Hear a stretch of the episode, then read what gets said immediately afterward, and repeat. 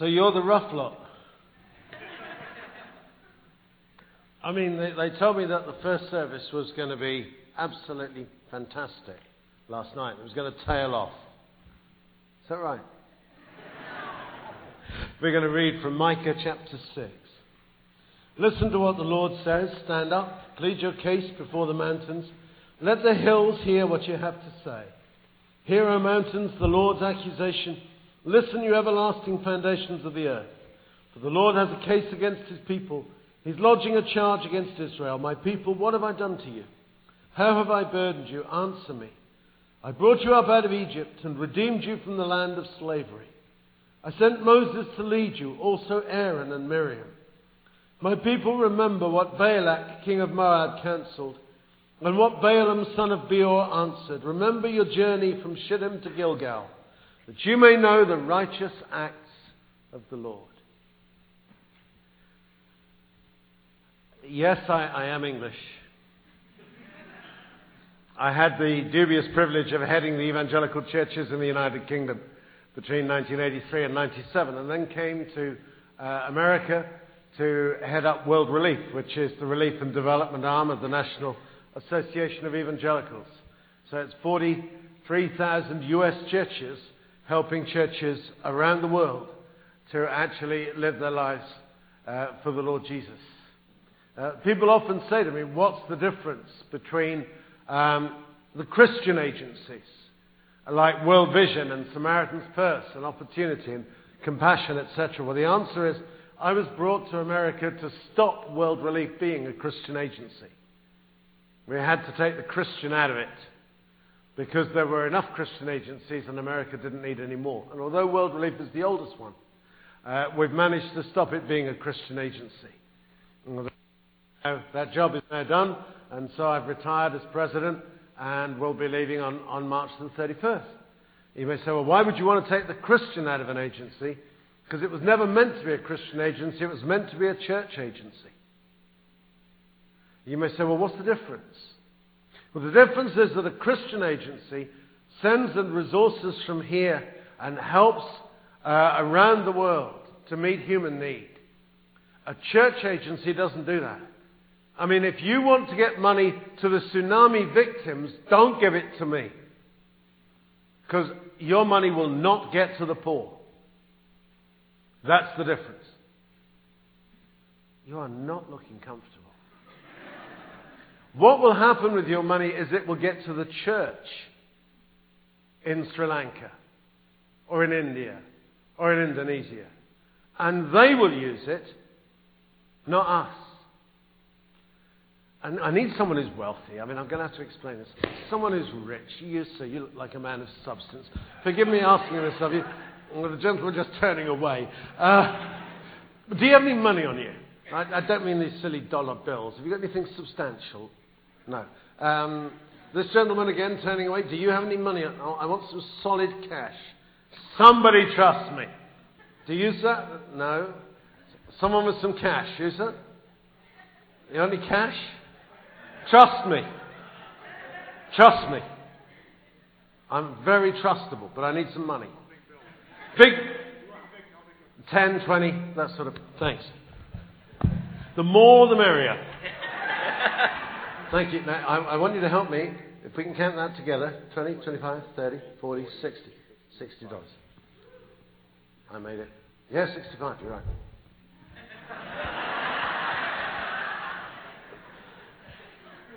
I'm, I'm really great. What, what's your name? Kevin. Kevin. Thanks, Kevin, very much. Thank you very much for the donation of $650. You see, you gave me 65 and I'm going to give it back to you. But if I put it in my pocket, it would be 650. When I give it back to you, you're only going to get 65. And the difference is with the church agency. Because you see, if I was to send someone from here, I'd have to pay $60,000 for an AIDS worker to go from here.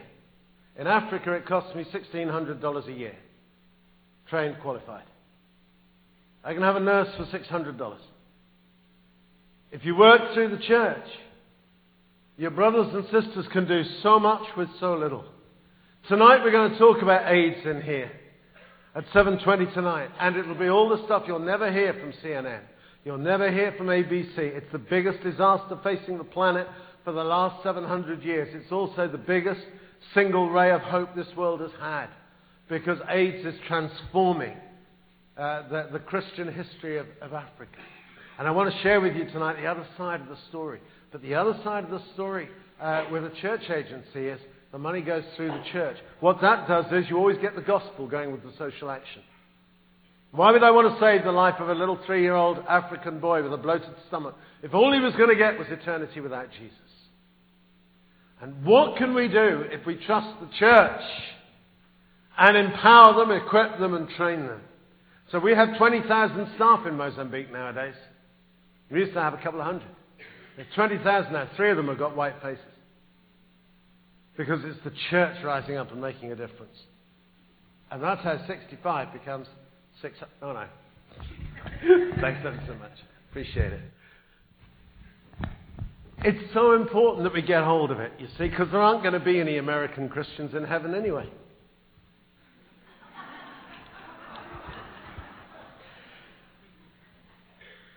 Don't worry, there, there won't be any British ones either. Uh, I think that's really sad, actually. I think it could lower the cultural tone for eternity. It's all right, you're, you're not going to get the humour. But there won't be any Asian Christians in heaven, or any African Christians in heaven, or any Latin Christians in heaven. There's just going to be, drawn from every kindred, tribe, and nation, a, a multinational, many membered corporate bride fit for a king. Because in Jesus, there's no Jew or Greek, there's no bond or free. We're just going to be family for eternity. And it's lovely to actually be with you today. When I finish with World Relief, I told you I'm a churchman. What am I going to do? My wife and I have always said we'll spend the last 10 years doing local church. So I started as a pastor in Connecticut on April the 1st. Uh, and you may by now be saying, well, he's really got an accent. And I, I, don't have an accent. My son Gavin is here now. He still lives and preaches in Britain. Gavin has got an accent. No, no. Gavin will tell you I don't have an accent. Now you do. Now you definitely do. Now don't get angry with me. It's your country. But it's my language.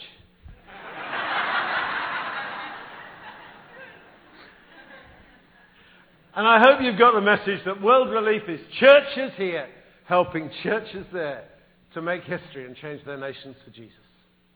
I want the church to be church in Malawi and Mongolia and Mozambique. And that's what we do is we help the church here to help the church there to make history. You may say, why is that important? Because in Sri Lanka, the church has been being persecuted for the last seven or eight years.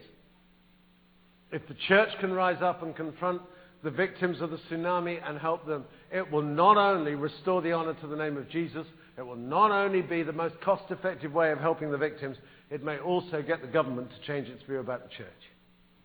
I think that's good news. And what I wanted to do with you very simply this morning was to try to take what I think is one of the single most important things, which is ask what you're going to do with the rest of your life. I wanted to ask how we really are going to grapple uh, with, the, with what it means for the church to pursue his fame, not ours. I believe for too long Christianity has been depicted by us as a nice, cheap, easy way of earning God's favor and getting our way into heaven. I don't believe that we are here to make our way into heaven as a sort of last gasp attempt. I believe that we're here to change this world for Jesus. I believe that what the living God wants to do through us is to take hold of our lives and so transform us that we will live for Him, serve Him, love Him, and make a difference so that this world will never be the same because you sat here today, because you were through this missions conference this last week, because what God wants to do is raise up an army of ordinary people who will transform this planet. I believe that the only hope for this world is Jesus. I believe the only truth in this world is Jesus. And I believe that it is only by the grace of Jesus worked through his body, the church, who are the hands and feet of Jesus, that we can change this world. You're not Africans, obviously. We will try to extract a bit more response out of you. Are you still there? Good. What Micah chapter 6 does is it works in three sections. The first five verses, the verses that we read, deal with your past. Then the next three verses that contain that famous verse, do justice, love mercy, and walk humbly with your God, they deal with your present. And then the last verses of the chapter deal with your future. So let's start with those first five verses where you've got God and Israel standing in a court of law and opposing each other. And in verse 1, God says to Israel, What have I done? What have I done to you? And there's a very long silence. It doesn't say it in verse 1, but there is, because Israel's got no response. And so God starts to heap it up. What did I do? Was it giving Moses to lead you? What did I do? Was it giving Aaron to teach you? What did I do? Was it giving Miriam to lead you in worship and dance? What did I do? Was it the wonderful acts I did in the wilderness between Shittim and Gilgal? What did I do? Was it silencing Balaam, son of Beor, when he was going to prophesy against you? Israel, what have I done?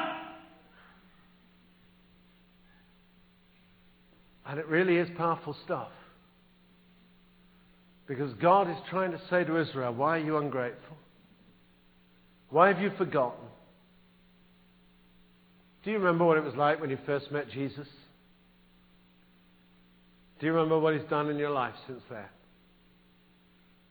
Can you register the change that the King of Kings has brought for you? Are you thrilled with what it means to know and love Jesus?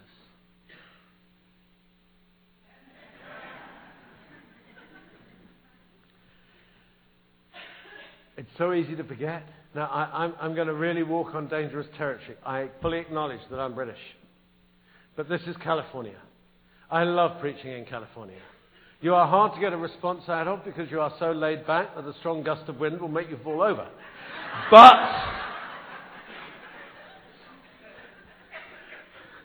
that also is very advantageous for a Brit because it's not so dangerous to be here as some of the places I preach in. I mean, I preach in Boston every year. The last time was two weeks ago. That's dangerous. As a Brit, you have to be really careful what you say. I mean, you mustn't mention tea. Particularly not in close conjunction to the word parties.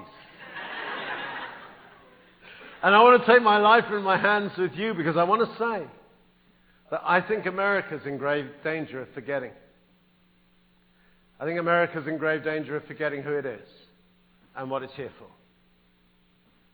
You see, we forget that 80% plus of the resources for the church in the world, the Lord Jesus has entrusted to the church in America. Did you know that? He gave you about 20% of the need to spend it on. That means 60% is surplus. And the reason is that he trusted you. And he trusted me. He knew that in the 21st century there'd be one superpower left, and he trusted us to know how to give from our resources, our understanding, our prayer, our finance, so that the rest of the world would not suffer, but that we would know where to give and how to give. He trusted us. And He calls on us not to forget. And I believe that America has got to be very careful about forgetting.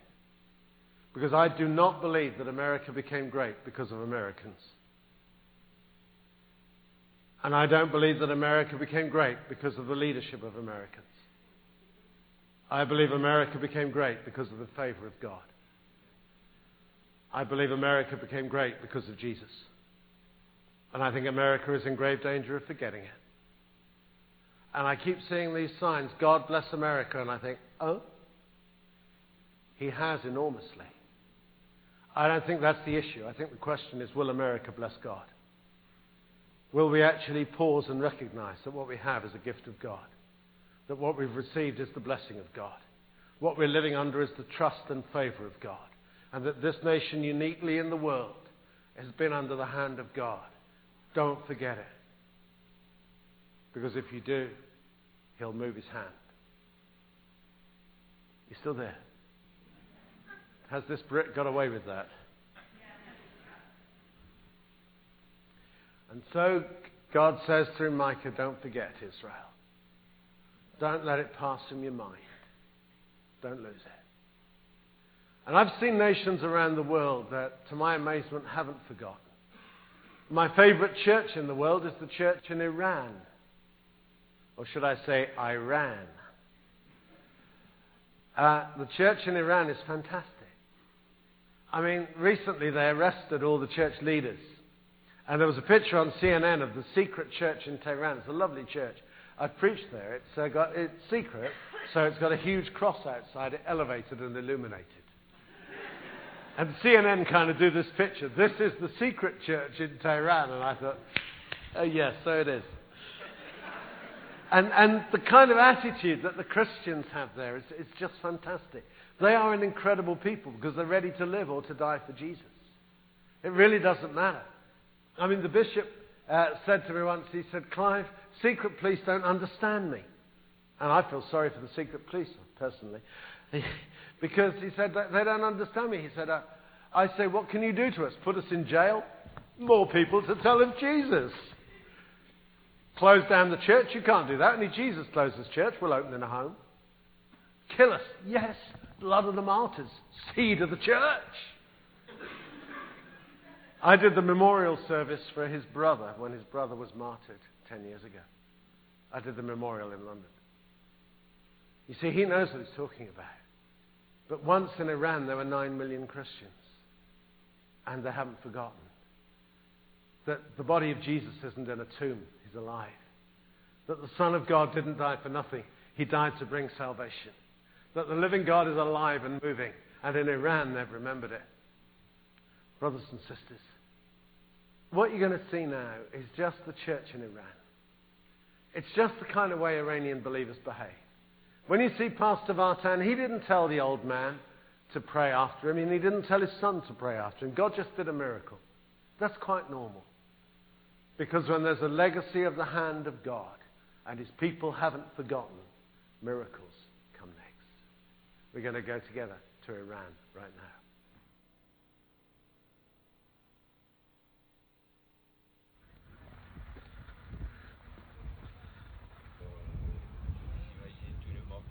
The city of Bam in southeast Iran was one of those ordinary spots. And then just after Christmas 2003, 5.28 in the morning, the world exploded. The earthquake destroyed nearly 70% of the buildings in the city. A population of 100,000 people was decimated. There are nearly 40,000 dead already, and who knows what the final total is going to be. If ever there was a moment when the Church of Iran faced an opportunity, it's here in Bam. Because Bam had no church. But in the aftermath of destruction, the church has arrived to help rebuild the city and to start church here in Bam today. I've just had one night in a refugee tent. One night in the camp, that's enough for me. For the people here, it's one night among so many. And whether or not we can rebuild a future for them, well, that's something we're going to have to work at together. Together. This is what you call a good beginning. It's no more than a beginning. Why should someone who once had a home and then suffered in an earthquake have to spend their life in a tent? Why should they be dependent on food that we can rush into them during an emergency? Surely they can have a life again. That's what the church in Iran believes. They want to offer that life to the people here in BAM, but they need our help if they're going to be able to do it. My name is Vartan Avanesian, and as a pastor in Tehran, I'm here in BAM because of God doing something to do for this city and from the Church of Iran. It's a privilege for me to see our brothers here encourage us, help us, and pray together for the kingdom of God to be here and all of the world. The Iranian church, they wanted to help the little children. They wanted to give them coats and shoes. World Relief provided that. It was your money. We're so grateful to you. But when the church in the country says, we must help now and tomorrow and the next day, of course, we're there to support what the church wants.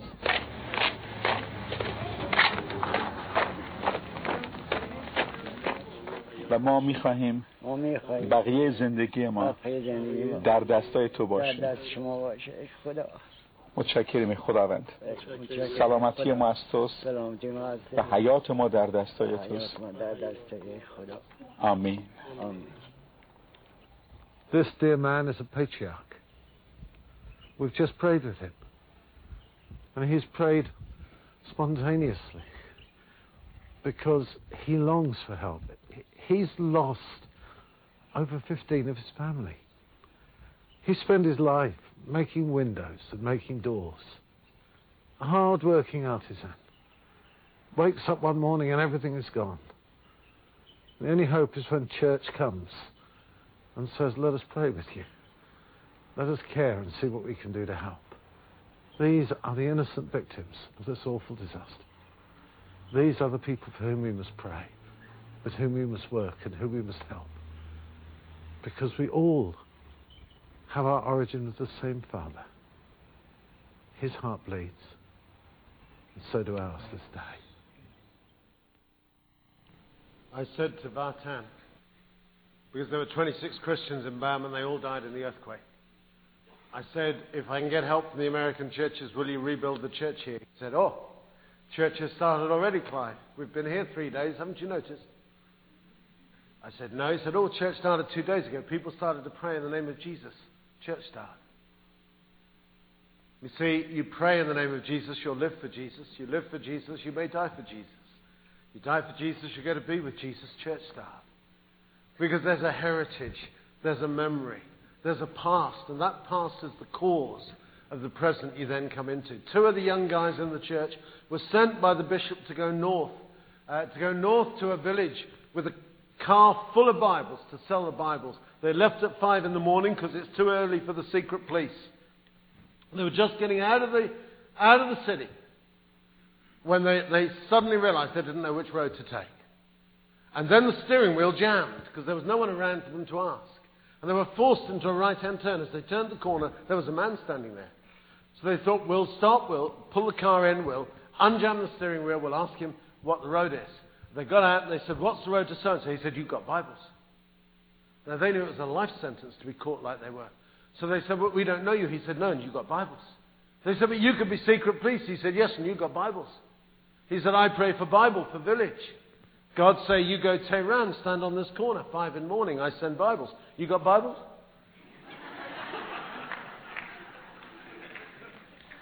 It happens for this lot with such monotonous regularity, it's not worth disbelieving it. They said, Yes, we got Bibles. He said, Good, I got life savings. He got $60. They gave him $100 worth the Bibles, which is all they got. He put them on his shoulder, walked off. They'd said, We'll come and preach. He said, No, I'll Bible preach. One day you come preach Jesus. They got back in the vehicle, drove back to the bishop. How did they do that? Steering wheel wasn't jammed anymore. It's never jammed since. You see, miracles just go with it. There's a past, and it's a past that God has had his hand on. America, you've got a past. God has had his hand on you, and the present and the future is in your hands. And the world is waiting. And so Micah goes on, and in verse 6, he writes, With what shall I come before the Lord and bow down before the exalted God? Shall I come before him with burnt offerings, with calves a year old? Will the Lord be pleased with thousands of rams, with ten thousand rivers of oil? Shall I offer my firstborn for my transgression, the fruit of my body, for the sin of my soul? It's sarcastic. He's just building it up. What does God want to make up for the way I've forgotten? Does he want all these offerings? Or what about child sacrifice? And modern biblical archaeologists have found in Israel the under the old altars dedicated to the pagan god Moloch, the god of the Ammonites. Under there they have found little clay pots stuffed with the skeletons of week old baby boys. Israel offered her children, and it made no difference.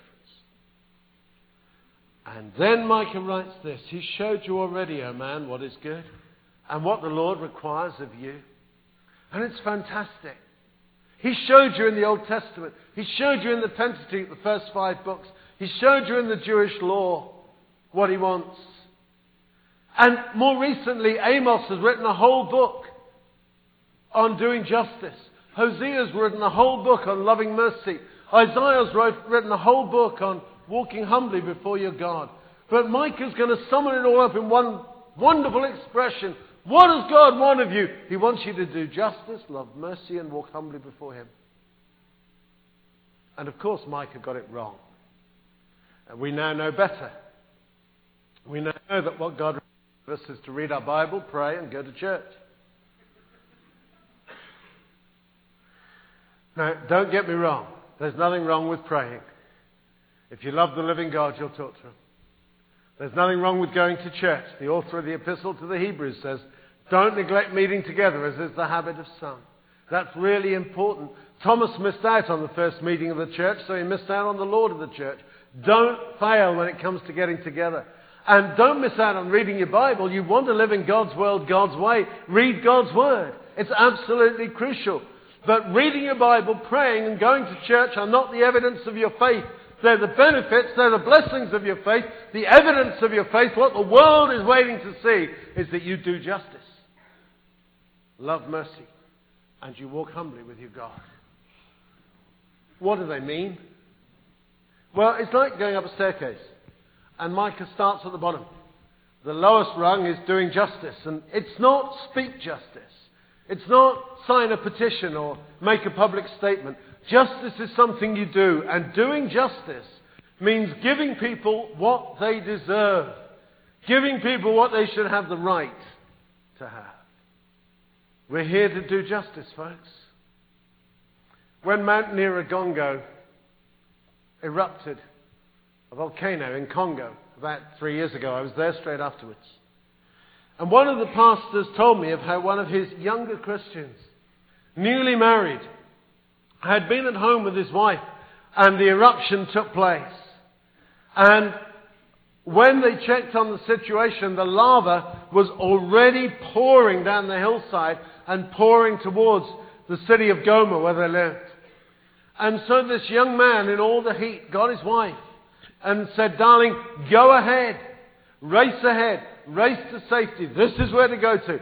I will get your special things and come after you. So he went to the bed, he took a sheet off the bed, and he got, went around the house and he got all her special things, poured them all into the middle of this sheet, twirled the sheet round, threw it across his shoulder, and left to pursue his wife. And then he thought, what about the little old pastor? The retired pastor who lives down the road. I wonder if anyone will be with him. And he went down to the pastor's house, and nobody was with the pastor. And so he tried to persuade the pastor to come too, and the old man just didn't quite know how to summon up the energy to do it. So what this young man did was he got the old pastor and he sort of hauled him halfway across one shoulder. He'd got his wife's special things over the other shoulder, and he's staggering down the road. And he gets so far, and the lava is coming behind him, so in desperation he has to choose. And he takes the old man and he carries him in what the British call a piggyback to safety. then he went back to get his wife's things, but the lava had got there first. So he went and found his wife and explained, and she said, How could you leave that, my precious things for that stupid old man? And she left him. She left him. And he said, it was more important to do justice,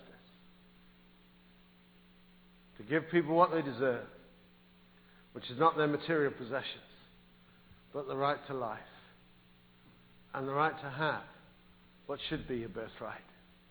Do justice. And then Micah takes it up a notch love mercy. Hosea calls it loving kindness. It's the chesed of God, it's the loving kindness of God. And we're called to love mercy. Mercy gives, means giving people what they don't deserve.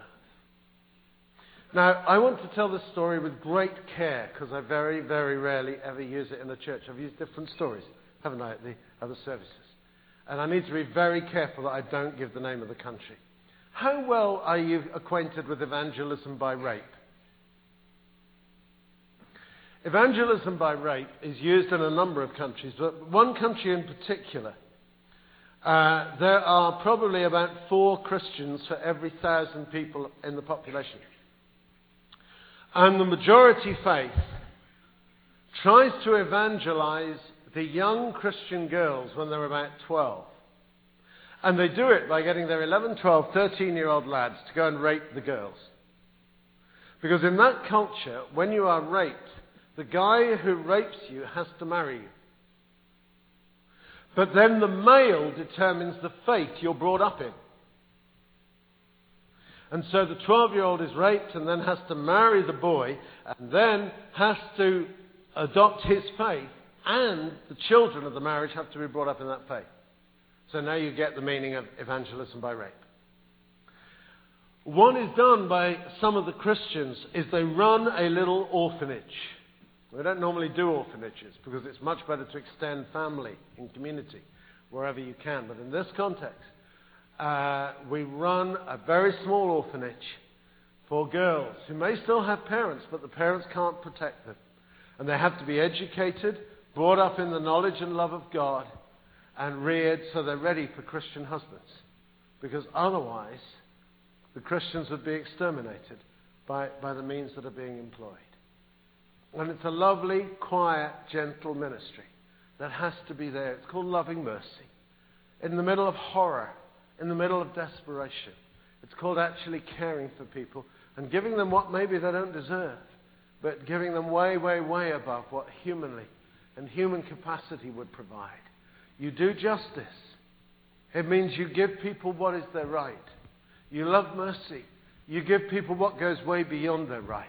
And then the third one is walking humbly with your God. And the problem is when you do justice and you love mercy, you normally get proud of it.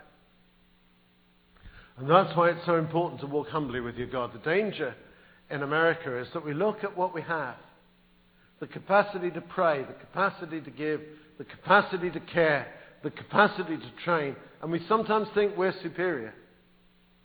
But when you go into other cultures, you see church as church could really be.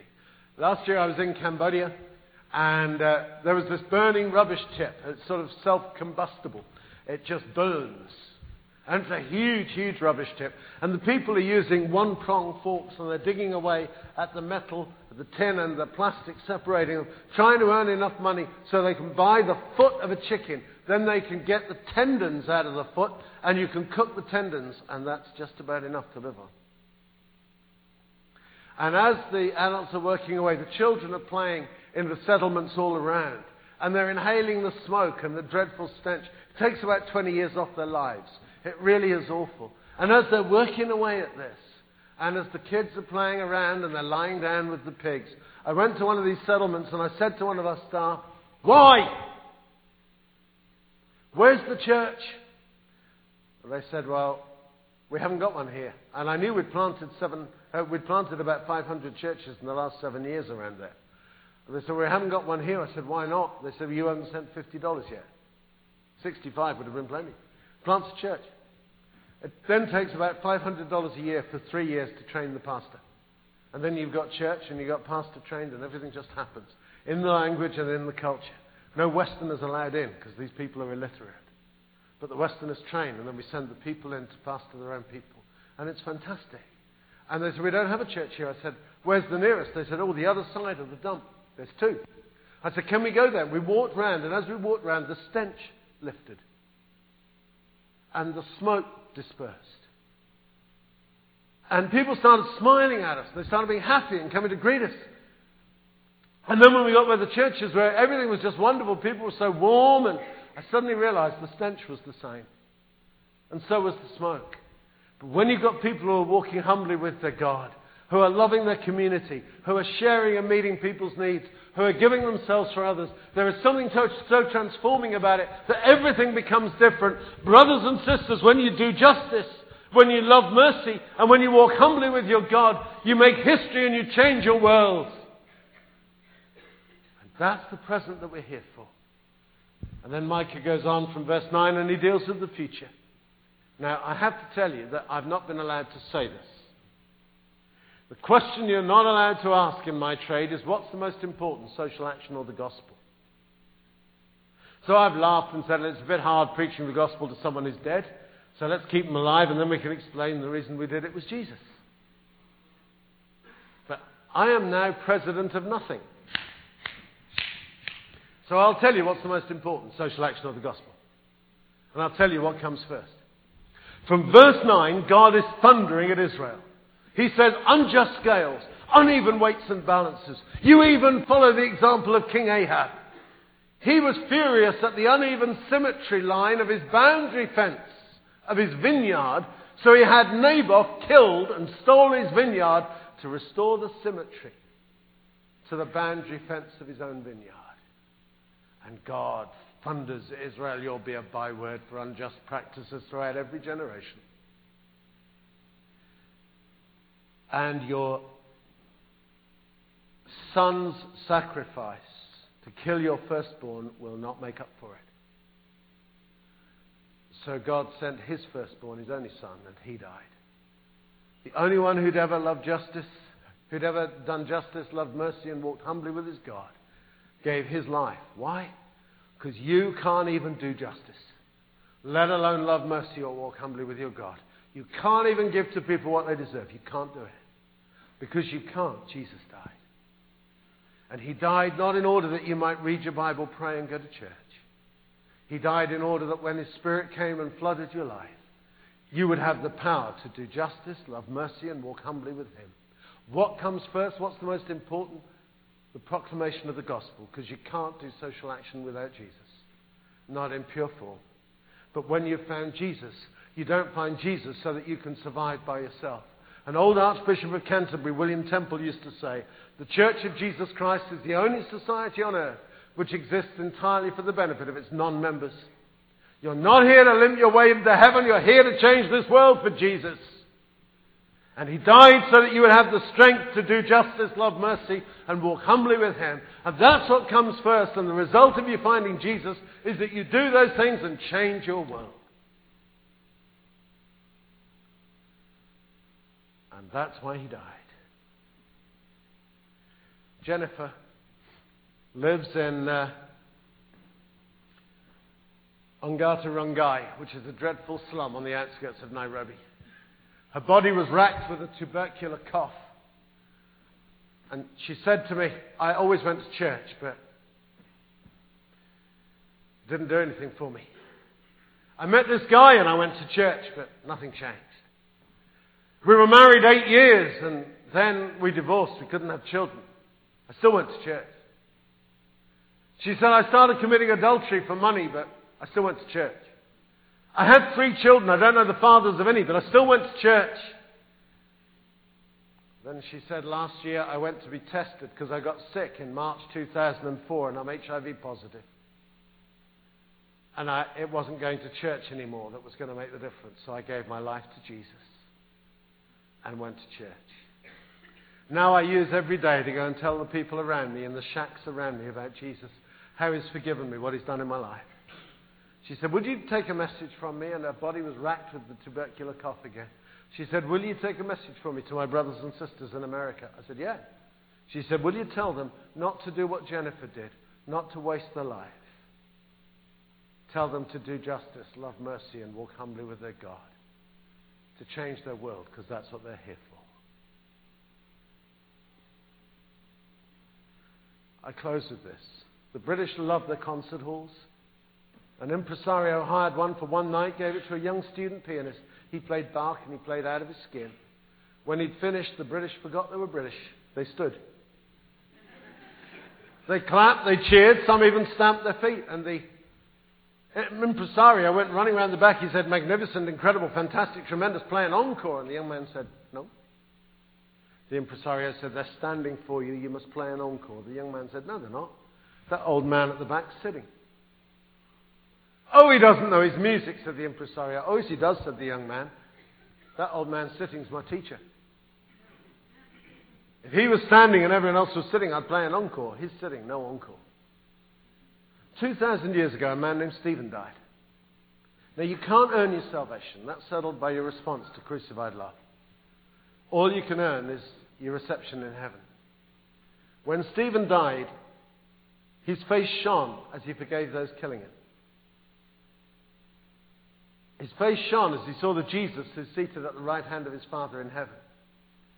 But Scripture doesn't say he saw Jesus sitting next to his Father. Scripture says he saw Jesus standing.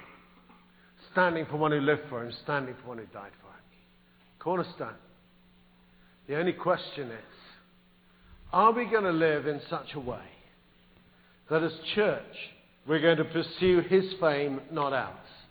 As church, we're going to pursue His righteousness, not ours. As church, we're going to pursue His will, not ours. That as church, we're going to do justice, love mercy, and walk humbly with our God, rather than bless and advance what we have in are. The only question is, when we get to heaven, Cornerstone, is Jesus going to be sitting to say, Welcome home? Or is he going to be standing to say, Well done? You gave, you loved, you cared, you prayed. Together we changed our world. I want to be part of a church that gets Jesus standing because we pursued his